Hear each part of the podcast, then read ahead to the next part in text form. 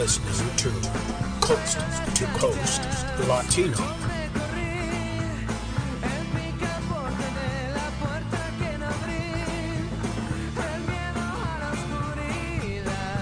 Great way to start this Wednesday edition of Coast to Coast Latino.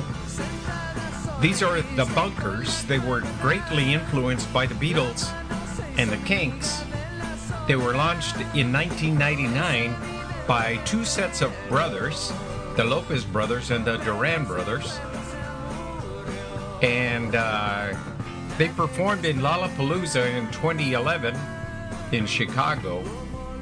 And they brought the house down.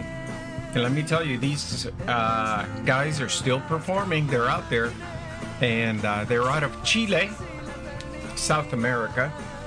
Uh, excellent band. And uh, if you get a chance, check them out on iTunes. Uh, either that or check them out on YouTube because they also have a number of videos on uh, on YouTube.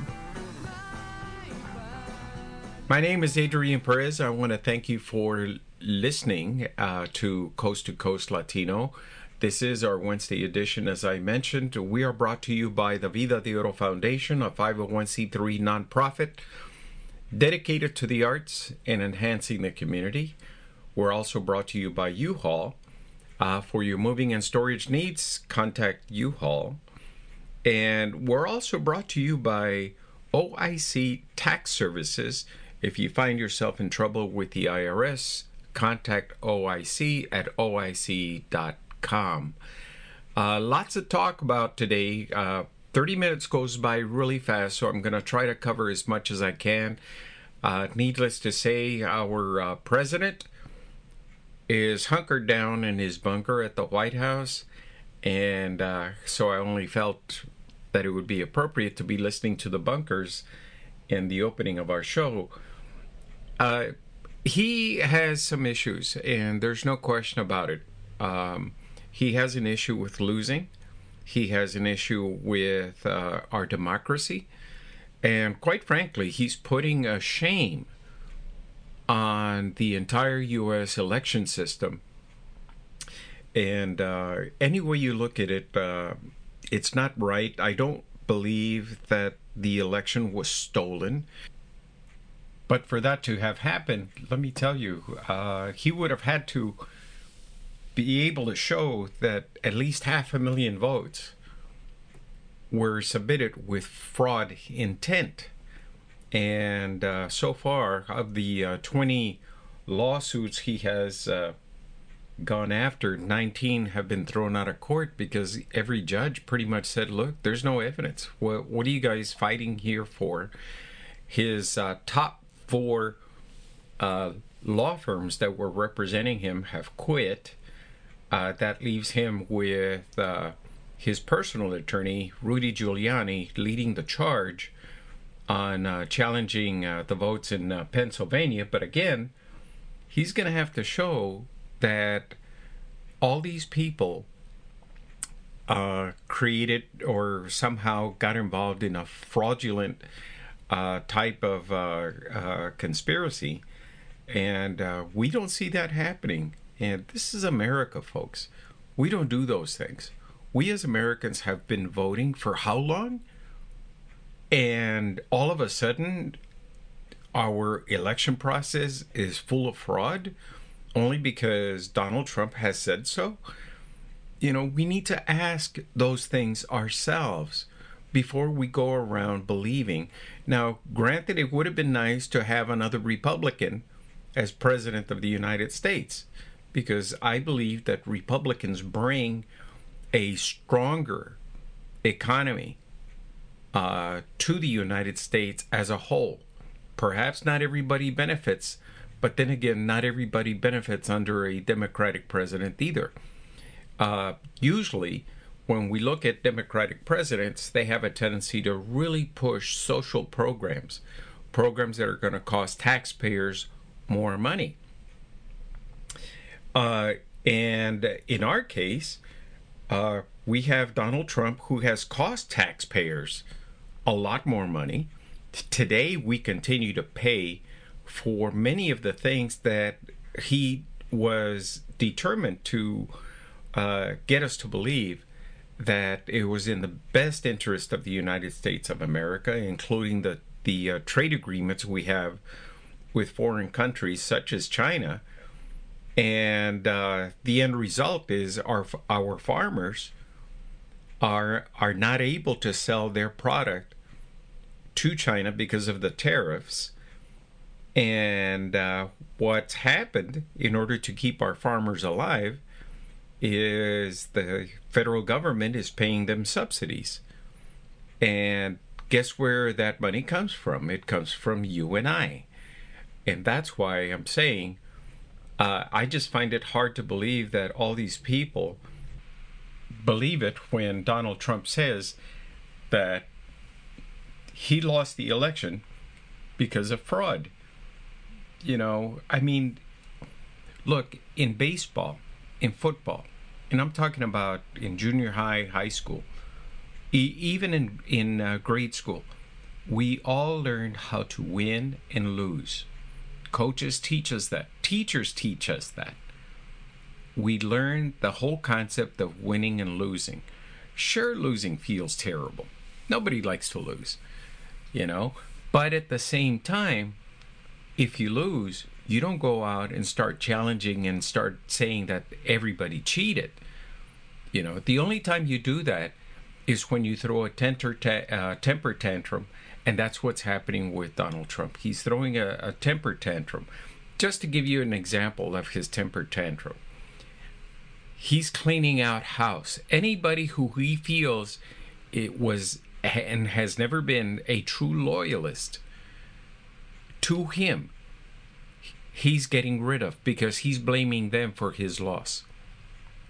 The NSA came out uh, uh, several days ago and said this was uh, one of the uh, one of the cleanest and most secure elections we've ever had.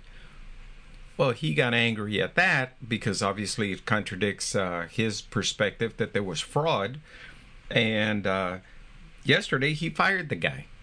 And and that's the other thing is when you fire somebody look them in the eye, tell them that there's something wrong with them, and that's why they're being let go. Instead, our president keeps firing people through Twitter. Now, if that's not an insecurity, what is? If you can't face someone in the eye. Now, we as Americans, and, and we're proud Americans, we as Americans, we are not afraid to look at the enemy in the eye. In fact, uh, there's an old saying that said, you know, don't fire your gun until you see the whites of their eyes. We're, we should not be afraid to face our enemies in the eye. And yet, Donald Trump is afraid to face anybody in the eye, especially when it comes to firing them. So he does it on Twitter. You know, he's not a good manager. He's not an effective businessman. And by the way, for those of you who believe that he's a strong businessman, think about the number of bankruptcy filings he has uh, submitted. Think about the number of businesses that have failed under him. I mean, for criminy sake, how do you lose casinos? Casinos are supposed to make money, lots of money. And when we look at the local casinos in in uh, in Indian territory, they're all making money. So if they're making money, why can't his casinos make money? Uh, and then we look at uh, how his businesses have been structured. All of them were designed to be able to make money off of the powerful position of being president of the United States because a lot of the the people that are visiting his resorts are paying to see him, not really to visit his resorts. So that's how he's making up his money. He since Donald Trump has been president, he has made nearly two billion dollars off different governments, off of the federal government. Two billion dollars.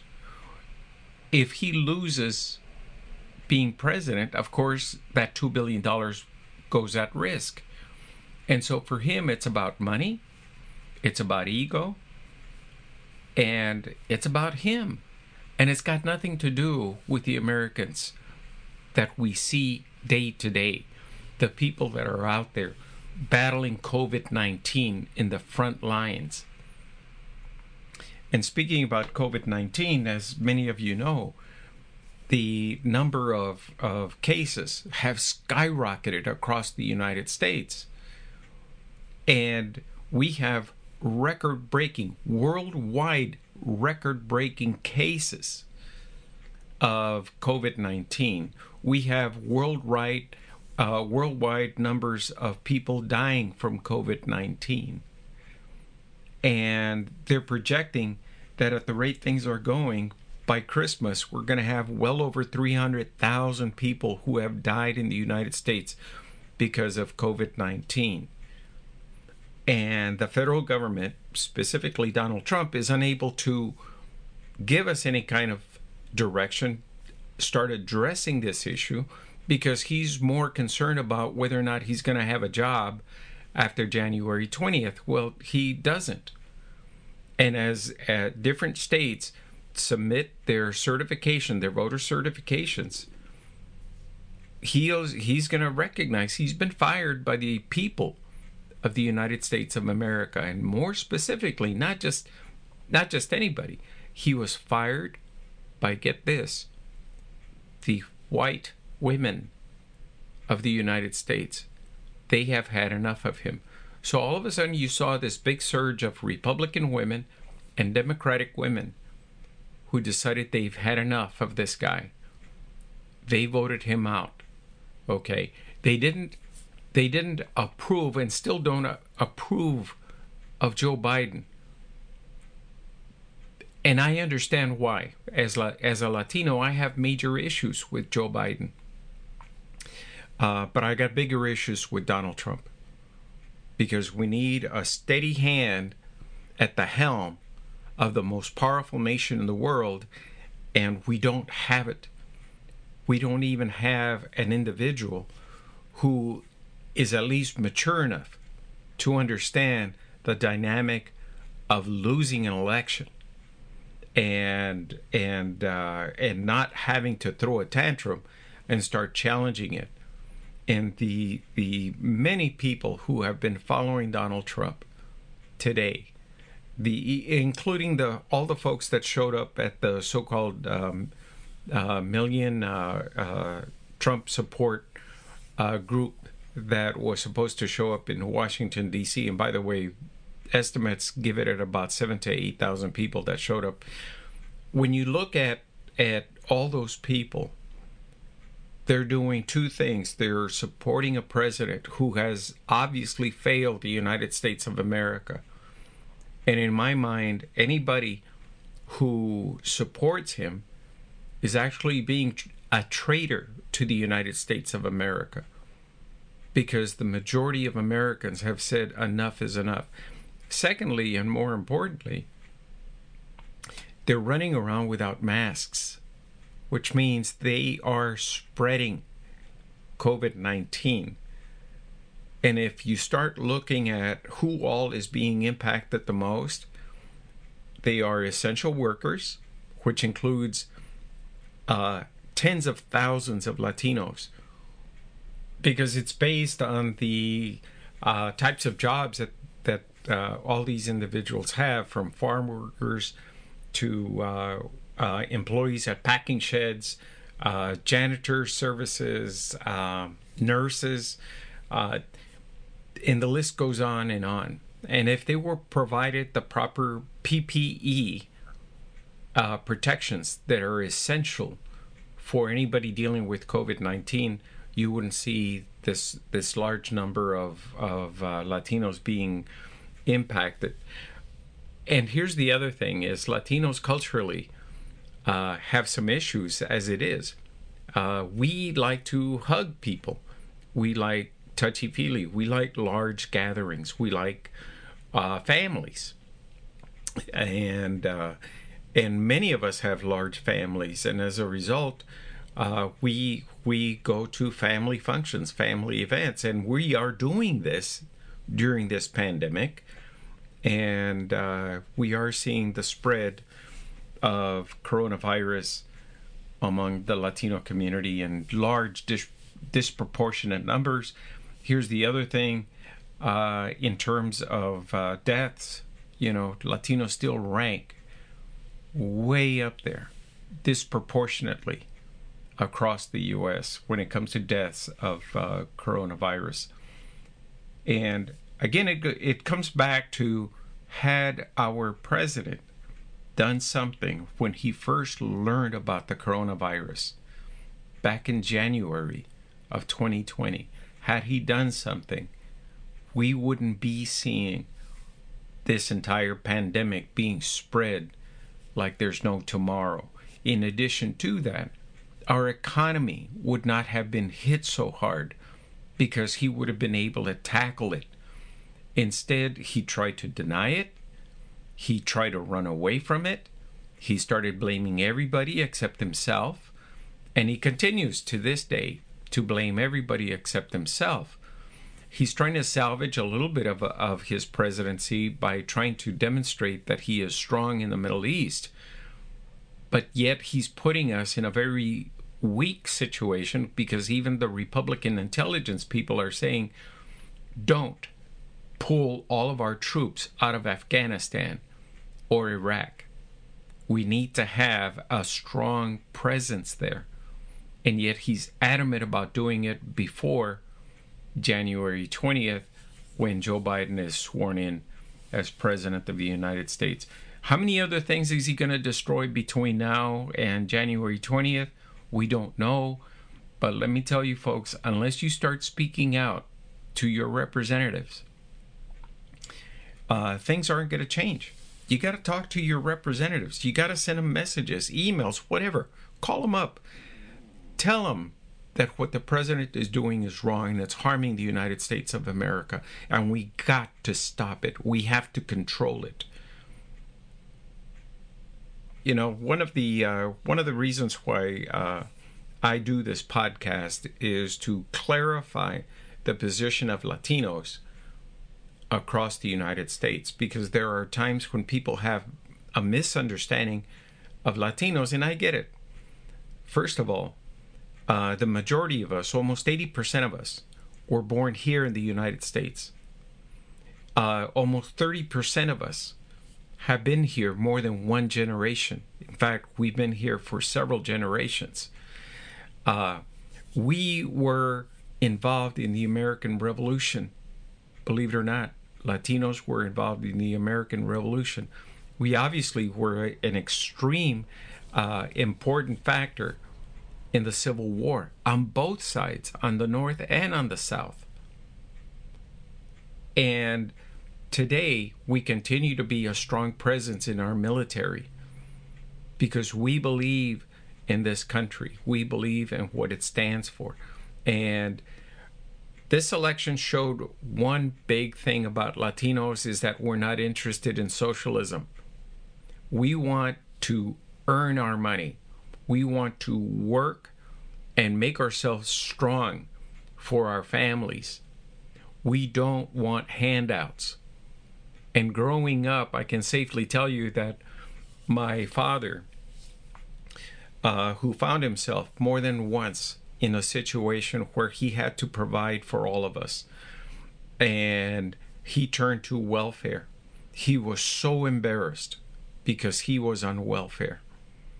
And he made every effort to get off of welfare as quickly as possible to be able to uh, uh, provide for all of us.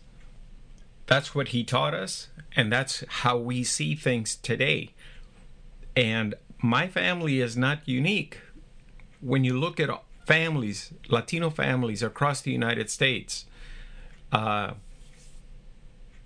all of us are working hard to make a difference. All of us are making an effort to start a business. All of us are trying to find ways to survive without having to depend on government. And this election was proof that we will not tolerate socialism. And I know many of you are going, well, wait a minute. Then how did Joe Biden get elected? Yes, Latino voted. Latinos voted. Almost seventy percent of Latinos voted for uh, Joe Biden. But if you look at the the down ticket in every state, you're going to see that Latinos also voted for Republicans. Republicans for Congress, Republicans for the Senate, Republicans at your at the state level legislators, all the way down to uh, Republicans in school boards. And those are all critical because each one of those areas has a significant impact on Latino livelihood, on Latino families, and more importantly, on the future of the economy of the United States of America. You see, the more successful Latinos become, the more likely it is that there's going to be stronger economic force that is going to assume responsibility because as the Latino population continues to grow, we understand that we need to assume responsibility for a lot of things. We're currently 19% of the population across the US. That's almost one out of every five Americans is a Latino. Uh, Latinos are turning 18 years of age every 30 seconds across the US. Those are voters. This year we have 32 million Latinos registered to vote. And out of those, nearly 83% exercised their right to vote. That's a lot of votes. And we did make a major difference in many of the election outcomes. And yes, Donald Trump received Latino male votes, approximately 27%. And uh, not enough to carry him over. For him to have uh, won the election, he would have uh, needed at least 33% of the Latino vote. Uh, he ended up with 27%, and uh, that's why many of us are saying, yeah, he, he lost the election. he didn't get us all to support but but here's the thing: is the Republican Party reaches out to Latinos, and if you look at California, for example, where a Latina runs the Republican Party, uh, she's out there pushing, recruiting Latinos to run for office. We have uh, Latinos that have won throughout California in uh, state races and co- congressional races. And uh, although they still don't have, Republicans still don't have a presence at the statewide positions in California, such as Secretary of State, uh, Governor, Lieutenant Governor, etc. In fact, they haven't seen that in uh, going on 20 years. But Republicans are making a comeback because Latinos especially in rural areas, are voting Republican. They're voting conservative because Latinos traditionally are conservative. Ronald Reagan said uh, Latinos are Republicans, they just don't know it. Now, the reason many of us have registered uh, to be Democrats is because our parents did it and uh, their parents did it, etc. And if you look at history, especially the uh, the 1960 election between uh, uh, John F. Kennedy and and Richard Nixon, uh, it was the American GI Forum, uh, a Latino military group, retired military group, that pushed hard to get Latinos to register as Democrats and to vote for John F. Kennedy, and the reason being was uh, Latinos were being denied a lot of rights, uh, especially from uh, uh, uh, those who served in the military. Uh, they weren't getting their GI Bill. They weren't being allowed to be seen at, at uh, veterans hospitals or, or clinics. And in some cases, if if our military veterans would die, some cemeteries would not allow for them to be buried in their local cemetery. And so there was a lot of discrimination. There was a lot of things that were not going right. So the American GI Forum was formed. It stepped up to the plate and it said, we need to change things. They recognized that politics is the way you change things. So they got involved in, in the political campaign. Uh, a strong friend, a big friend of the American GI Forum at the time was Lyndon Baines Johnson, who was vice president under uh, John F. Kennedy and uh, uh, it was Johnson who promised the Latinos that if they went out and voted and got uh, John F. Kennedy elected, that Latinos would also see people, uh, Latinos, in the cabinet. Well, the election happened, and John F. Kennedy did not fulfill his promise. So Lyndon Johnson had egg uh, in his face What's interesting is when uh, Lyndon Johnson uh, was formally elected in 1964 uh, as President of the United States, he fulfilled those promises. And he went one step further and he promised to he had promised to the American GI Forum that there was going to be some kind of uh, civil rights and the thing is is that uh, when it came to signing the actual Civil Rights Act of 1964, for some weird reason, Latinos were completely excluded. Uh, again, it, it, it's it's a little frustrating because we keep getting put in the back seat, and uh, then you have other presidents and and uh, political leaders who have made us all look like uh, we're illegal immigrants, and we just showed up. Uh, people, please understand that we are as American as you are. We firmly believe in the power of the United States of America, and we want to put the United States of America first. This election was a great, great demonstration of our power as our power continues to grow. Uh, our children, which is uh, which they call themselves Latin X, because they don't want to identify as a Latino or a Latina, and they don't want to go through that. They they'd rather call themselves Latinx. So our children, who are calling themselves Latinx, they're they're a combination of uh, gener- Generation Z as well as uh, uh, millennials. They are saying, look, we need our equal rights and we're going to demonstrate our equal rights. So all of a sudden, we had all these young Latinos that went out and voted in huge numbers. And again, if you look at the vote, it was a rejection of socialism, and especially the youth vote. So when we look at uh, Latino news and you see a CNN article, uh, for example, this week they had a a big article about uh, the what the election reveals in terms of uh, Latino voters, and it it it immediately focuses on Donald Trump's uh, victory with Latinos in Florida and in Texas. Uh, the thing is, is that Latinos in Florida are primarily uh, Cuban. So the numbers change, the perspective change because the upbringing is different and the, the social causes are different.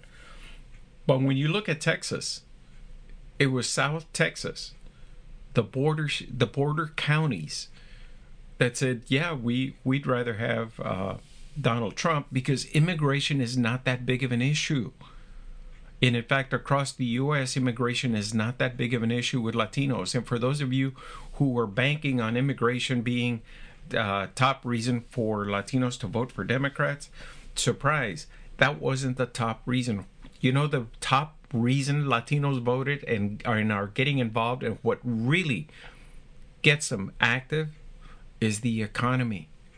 Because the bottom line is if we don't have jobs to provide for our families, if we don't have the ability to put food on our plate, it's a thing of pride.